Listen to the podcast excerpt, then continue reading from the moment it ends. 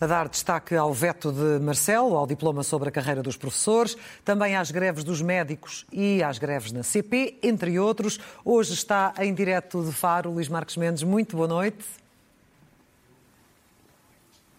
Olá, Clara. Boa noite. Cumprimento com todo gosto aqui a partir do Algarve. Tudo Muito bom? bem. Quero hoje começar pela Jornada Mundial da Juventude eh, e quero fazer uma espécie de raio-x do evento, eh, dos grandes números do evento. Sim, nós estamos a dois dias deste grande evento.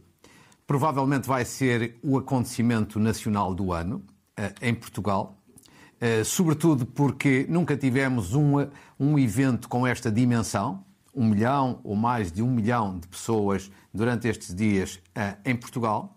Segundo, porque vai ter um impacto mediático brutal.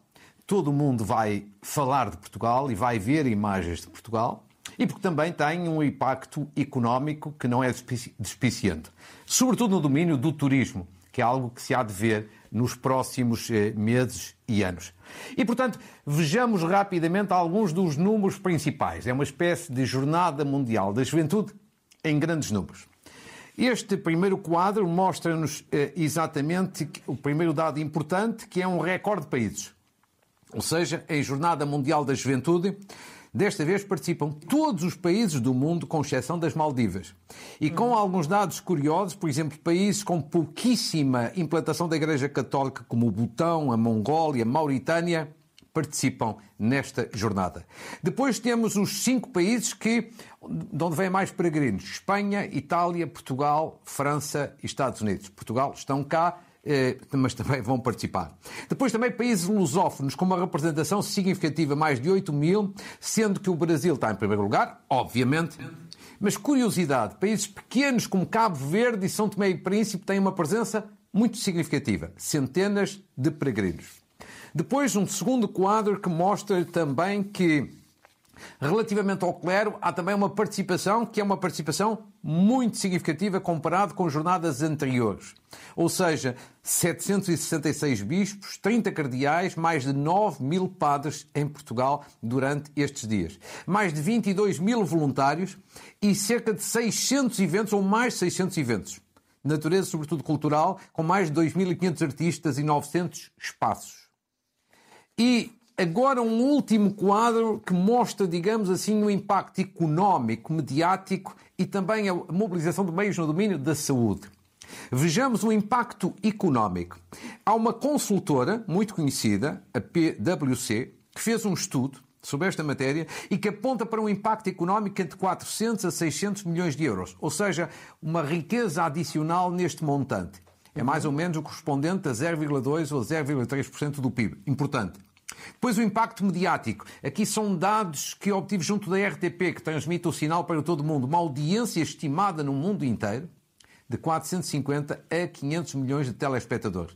E com uma presença aqui em Portugal de mais de 4.600 jornalistas acreditados. Portanto, é uma operação mediática invulgar.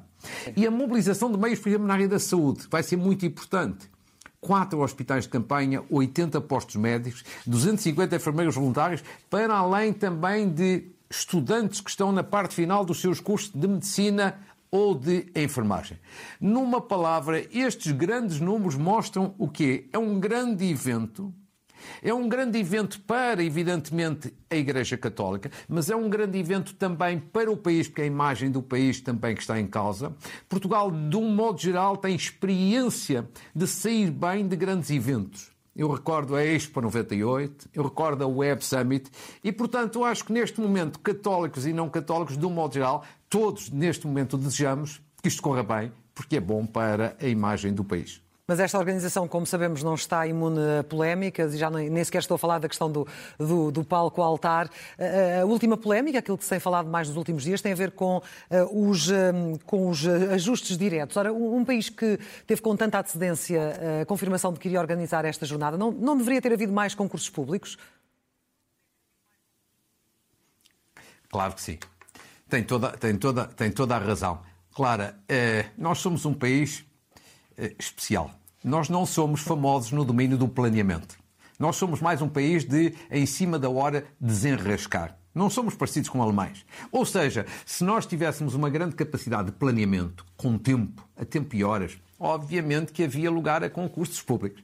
Como somos um país mais virado para o desenrasque, as coisas ficam mais em cima da hora e aí não há alternativa que não seja recorrer aos ajustes diretos. Ou seja, era preferível ter sido de outra forma, mas é uma pequena polémica que eu julgo que não, embora não deixe de ser importante esta questão, julgo que não vai ensombrar estas jornadas que têm todas as condições para serem um sucesso. E deixe-me até acrescentar mais outro dado. Há um exemplo, é simbólico mas é muito positivo e muito interessante que é a entreajuda enorme que houve durante este tempo todo de preparação entre a Igreja Católica, por um lado, e no plano político, um governo do Partido Socialista, uma Câmara Louros do Partido Socialista, duas câmaras do PSD como Lisboa e Cascais, uma Câmara Independente como Eiras, ou seja, num espectro político alargado, houve aqui um grande esforço de consenso e de entreajuda. Isto é um bom sinal para uma organização que todos nós desejamos que corra bem. Mas há também, como sabemos, e para fechar este tema, um, um, debate sobre os dinheiros do Estado alocados ao, ao evento. Sendo um Estado laico, o envolvimento é eh, excessivo. Aliás, tivemos uh, esta semana uh, a ação de Bordalo II. Uh, acha excessivo o envolvimento do Estado ou não? Hum. Claro, não. Eu, eu acho com, compreensível. Agora, mas também acho compreensível o seguinte: temos que respeitar o direito à, à diferença. À diferença de opinião. Você falou do artista Bordalo e da sua manifestação. Eu acho que é qualquer coisa que nós devemos ver com fair play. E com respeito. Ou seja, há o povo católico que está feliz e orgulhoso com esta iniciativa. Temos que respeitar. Há o povo não católico, mas também está empenhado e quer que corra bem porque é a imagem do país que está em causa. E depois há alguns que acham, e tem que ser respeitado, que o Estado e as autarquias não deviam apoiar financeiramente. É legítimo essa opinião. Acho que devemos ver estas matérias, hoje em dia que somos uma sociedade democraticamente adulta, com o, como o respeito pelo direito à diferença e, neste caso, até pelo, também pelo direito à criação. Ou seja, mas são pequenas polémicas que eu acho que, no essencial, não vão afetar aquilo que eu julgo que vai ser o acontecimento do ano e com sucesso para o país. Vamos avançar então para o próximo tema, porque percebemos que nos últimos meses o Governo perdeu de alguma forma algum estado de graça uh, e a contestação social Sim. tem aumentado em vários eh, setores. Já irá falar dos professores, uh, dos médicos, mas quer começar uh, pela CP, porque tem sido uma sequência de greves terrível para muitos daqueles que precisam dos comboios da CP para se deslocarem, nomeadamente para o trabalho. Em que ponto é Sim. é que isto está? Que perspectivas é que há de que esta situação possa melhorar? Deixe-me dizer-lhe, em primeiro lugar, uma saudação. Havia uma greve programada para estes próximos dias dos revisores da CP. E isso podia perturbar muito uh, toda a parte dos comboios e da mobilidade durante a Jornada Mundial da Juventude. Essa greve foi suspensa ou cancelada e, portanto, parabéns aqui ao sindicato respectivo, ao governo e à administração. Acho que é um bom exemplo. Agora, relativamente à questão de fundo, as greves da CP são uma calamidade. Eu recolhi alguns dados junto de um site que acompanha estas matérias e queria partilhar aqui consigo e com todos os telespectadores. A situação, calamidade entre aspas, mas a, a quantidade de greves é tão grande, tão grande, tão grande, só durante estes sete meses de 2023, que evidentemente isto afeta brutalmente os cidadãos, as populações. Vejamos os primeiros dados, este primeiro quadro de aquilo que eu chamo a escalada de greves da CP, e são, são dados correspondentes aos primeiros sete meses deste ano. 111 greves só até ao final deste mês de julho. Isto dá uma média de 16 greves por mês. Uma greve a cada dois dias. Ou seja, isto não parece o direito à greve. Isto parece um abuso do direito à greve e tem, obviamente, consequências sérias. Segundo quadro, com dados igualmente impressionantes. Comboios suprimidos ao longo destes sete meses. 31 mil. Cento, em média, isto são 148 comboios suprimidos por dia. Ou seja, são menos 19 mil viagens do que no primeiro semestre do ano passado. Isto é uma calamidade. Comboios atrasados, 24 mil, correspondente a 115 por dia. Último quadro, ainda no domínio da supressão de comboios, que mesmo é dizer de viagens.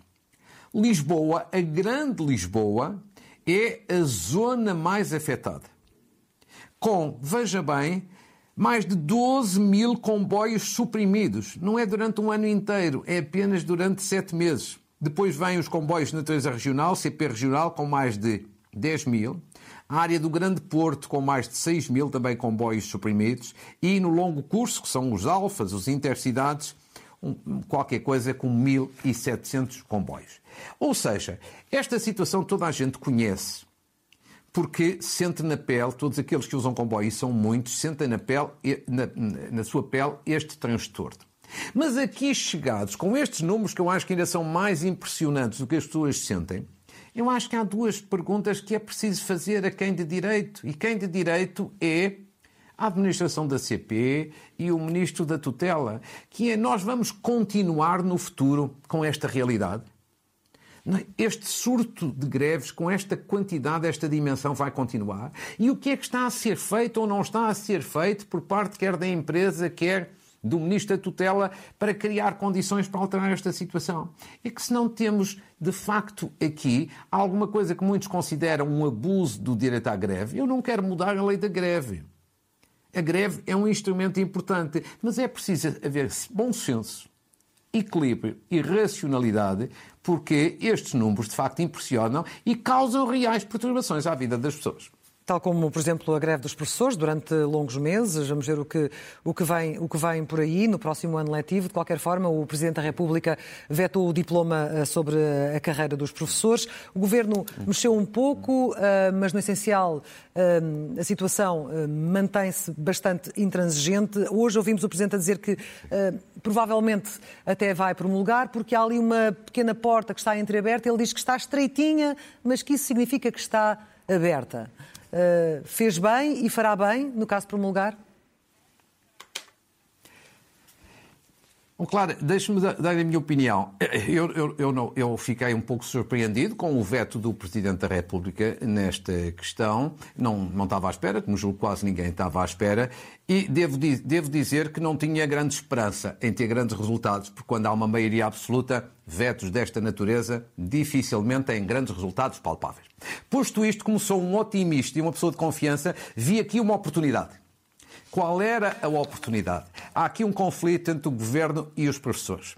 Enquanto não houver um acordo, há o risco de as escolas continuarem com greves, com paralisações, com instabilidade e com os alunos a, a terem sérios prejuízos. E, portanto, eu vi aqui uma oportunidade de quê? De três coisas muito simples, mas muito importantes. Primeiro, de haver uma espécie de nova negociação, negociação suplementar.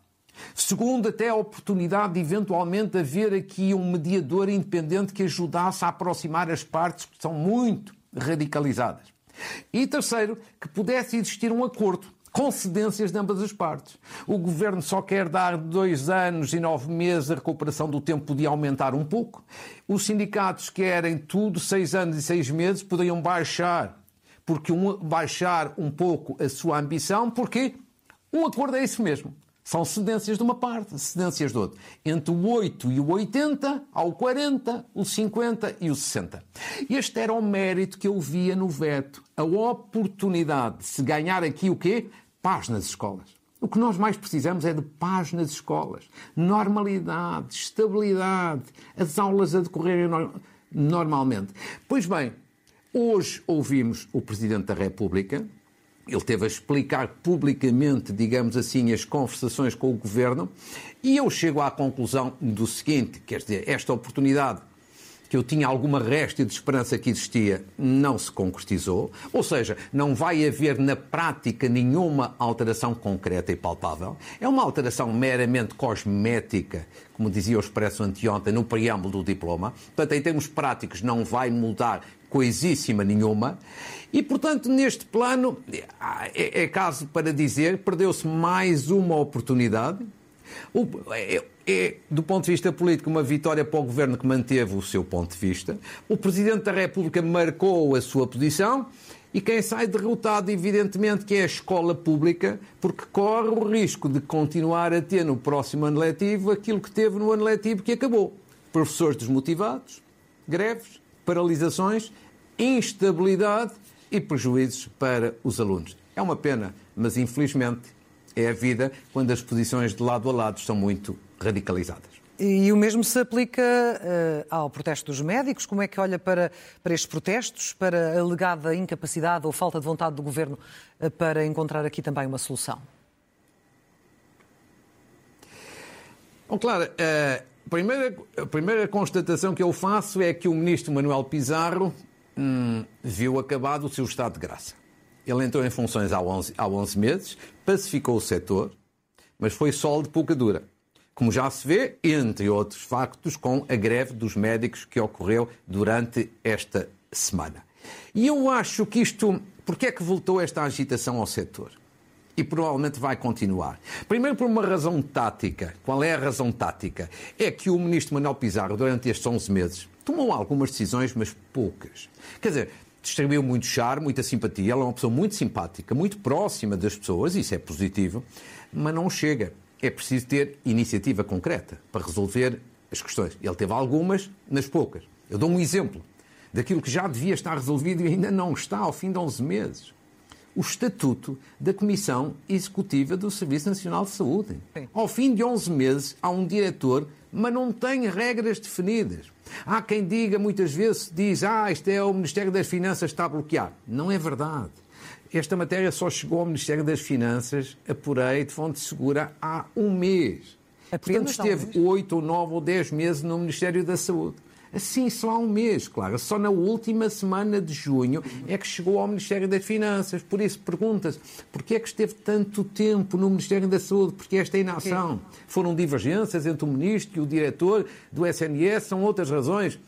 Eh, o Ministro tem sorte de ninguém ter investigado isto até ao momento. Agora, para além desta razão de natureza tática, há uma questão mais de fundo que leva a que esta agitação na saúde volte de tempos a tempos. E qual é essa questão de fundo?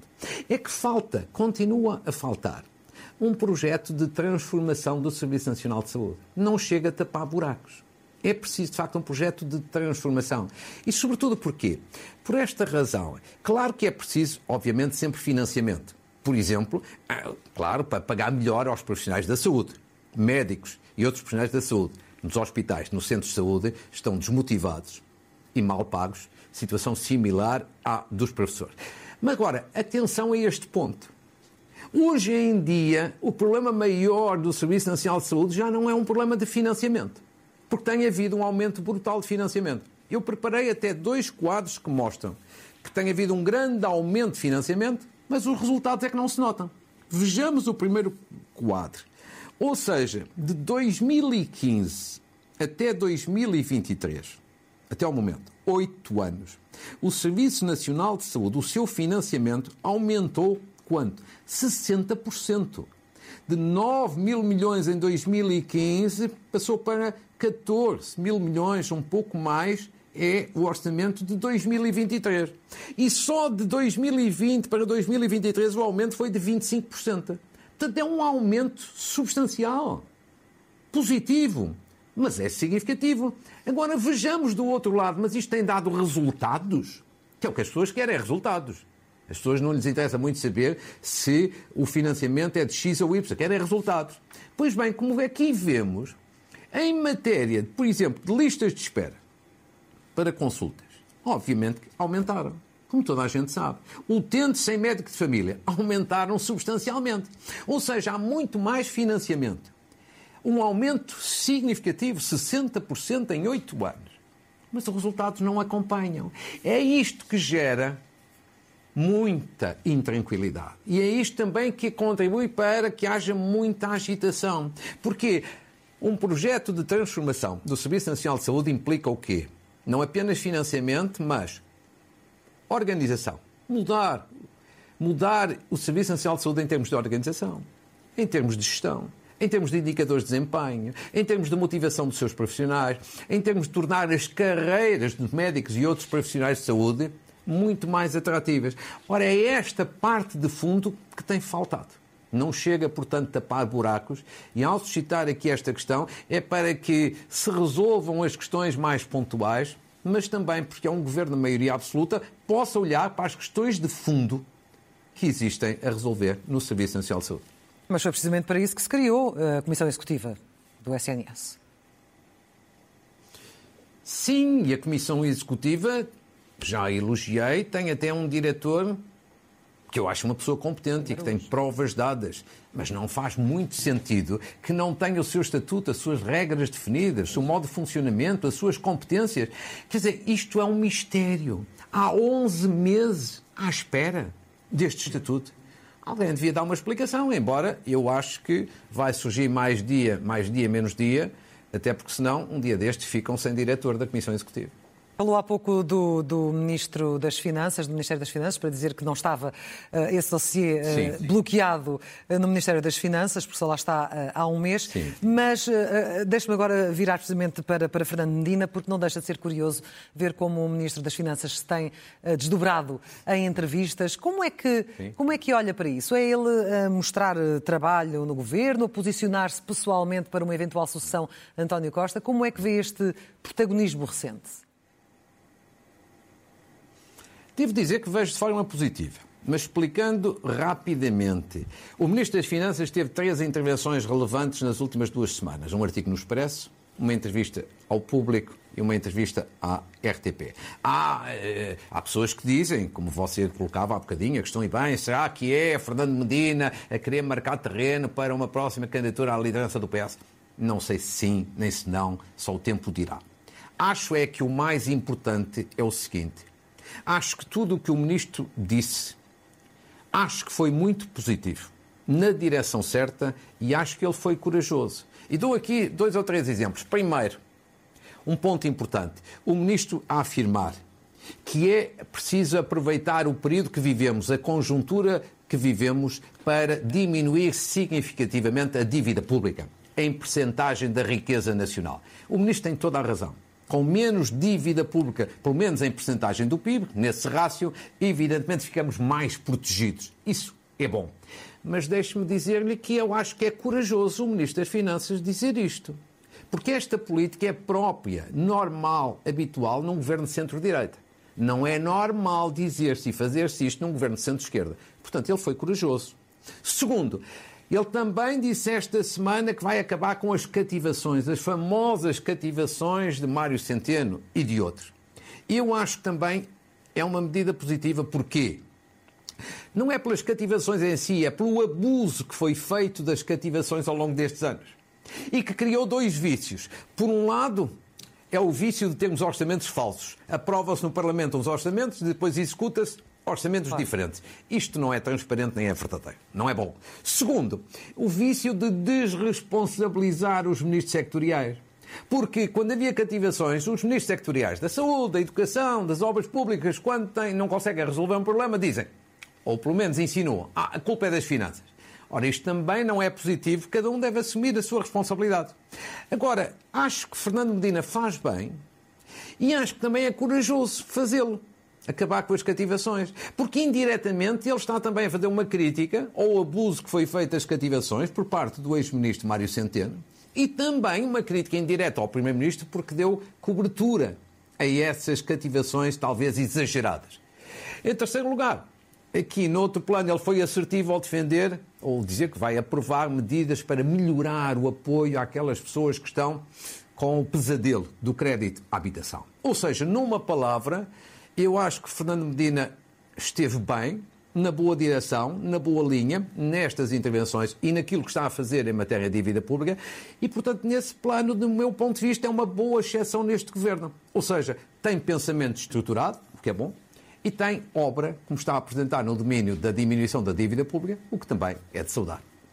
Ora bem, o último tema é a Espanha. Na semana passada começámos por ele, eh, ainda estavam a ser contados Sim. os votos. Eh, na altura dizia que era preciso ter alguma calma, ter alguma prudência. Agora o cenário já está à vista de todos, é um, é um impasse, vai ser muito difícil, nomeadamente a Sanches, eh, conseguir virar os resultados a seu favor. Vamos então a uma avaliação do que se passa aqui no país vizinho e sobre a possibilidade ou não de haver, de facto, novas eleições. Eu aconselhava no domingo passado cautela e acho que valeu a pena ter cautela face às expectativas iniciais. E agora, uma semana depois, eu diria, em primeiro lugar, nós temos pela frente uma má notícia ou uma notícia muito má. A má notícia é que o bloqueio que existe em Espanha pode levar a novas eleições daqui até ao final do ano. Não é brilhante. É democrático, mas não é brilhante. A notícia ainda pior do que essa é que pode haver um governo do PP já está praticamente descartado, não tem maioria para esse efeito. Um governo do PSOE com Pedro Sanches novamente à frente numa, digamos assim, geringonça de esquerda pode ainda ser possível, mas tem aqui este problema que transforma esta situação numa realidade péssima, que é uma geringonça em que entram uh, deputados de um partido que é herdeiro dos terroristas da ETA e um outro partido que, digamos assim, é, que é inspirado por um foragido à, à justiça, Puigdemont. E, portanto, isto não é brilhante. Não é brilhante, não é positivo, não é saudável em termos democráticos. Dá uma ideia de que um político agarra-se ao poder, ou para se agarrar ao poder, usa todos os meios que são mais ou menos legítimos. Tudo isto é constitucionalmente possível, mas é eticamente reprovável e parece que um político usa a política como a arte do vale tudo. Agora, há um outro ponto que se falou muito durante a semana e que é este, que é a ideia de que estas eleições têm muitas semelhanças com aquilo que pode acontecer em Portugal em futuras eleições legislativas. Eu tenho um ponto de vista diferente. Pode haver algumas semelhanças, com certeza, mas acho que, sobretudo, são muito maiores e mais profundas as diferenças. Preparei até aqui um pequenino quadro com aquilo que eu considero cinco diferenças essenciais das eleições de Espanha para as futuras eleições legislativas em Portugal. São muito, são realidades muito diferentes. Primeiro, nestas eleições em Espanha, Sánchez, o presidente do governo, foi a votos. Em Portugal, em 2006, o mais provável é que António Costa já não vá a eleição. Ora, isto faz toda a diferença porque é mais fácil uma eleição dessas para a oposição.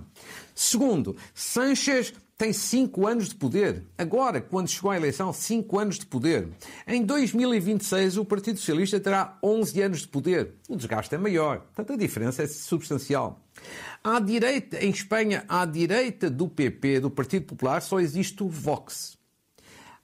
Em Portugal, à direita do PSD, não existe apenas o Chega, há também a Iniciativa Liberal e o CDS. Portanto, há mais oferta. É também uma diferença substancial. Em Espanha, há partidos regionais e que podem ser indispensáveis para esta geringonça à esquerda.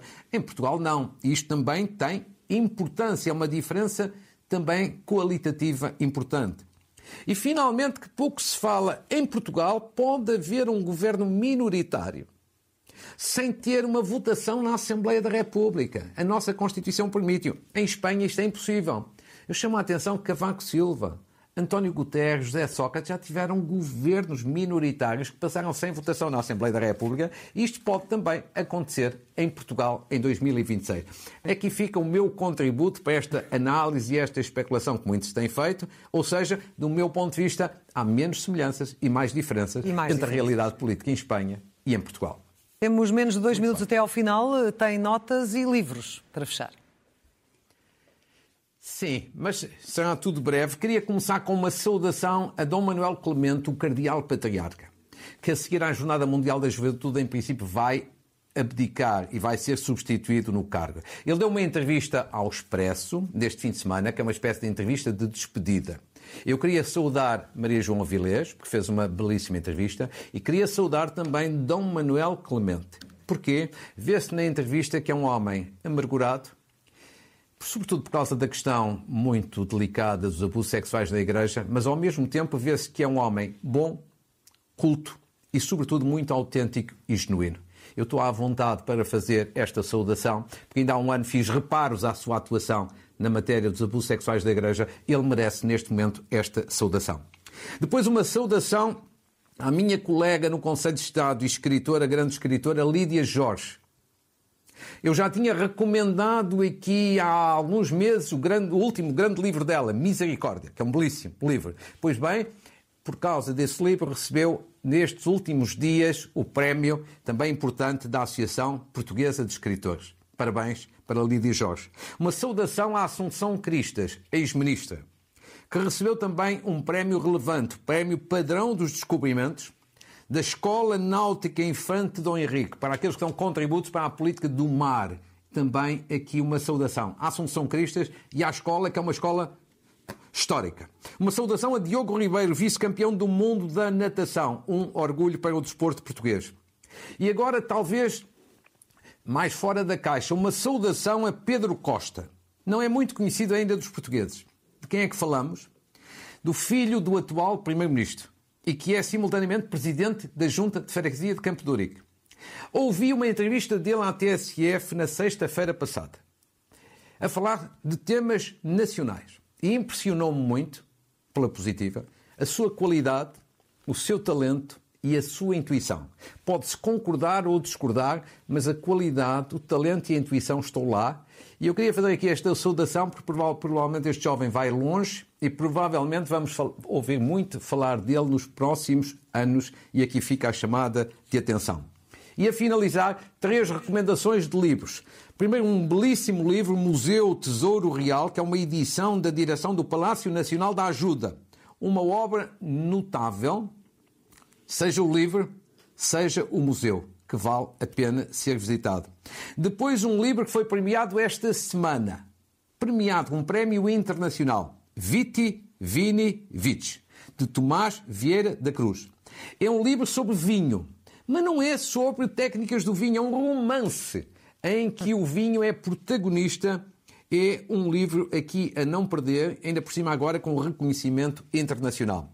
E a finalizar, Estamos a fazer umas férias já depois de ter terminado a pandemia, mas é sempre bom recordar heróis da pandemia. Pois bem, é o título de um livro muito interessante de Célia Prates, eh, com 19 testemunhos importantes daqueles que também foram heróis neste período. E não há tempo para mais livros, Clara, despeço-me de si e como vai entrar de férias, desejo-lhe para si umas excelentes férias.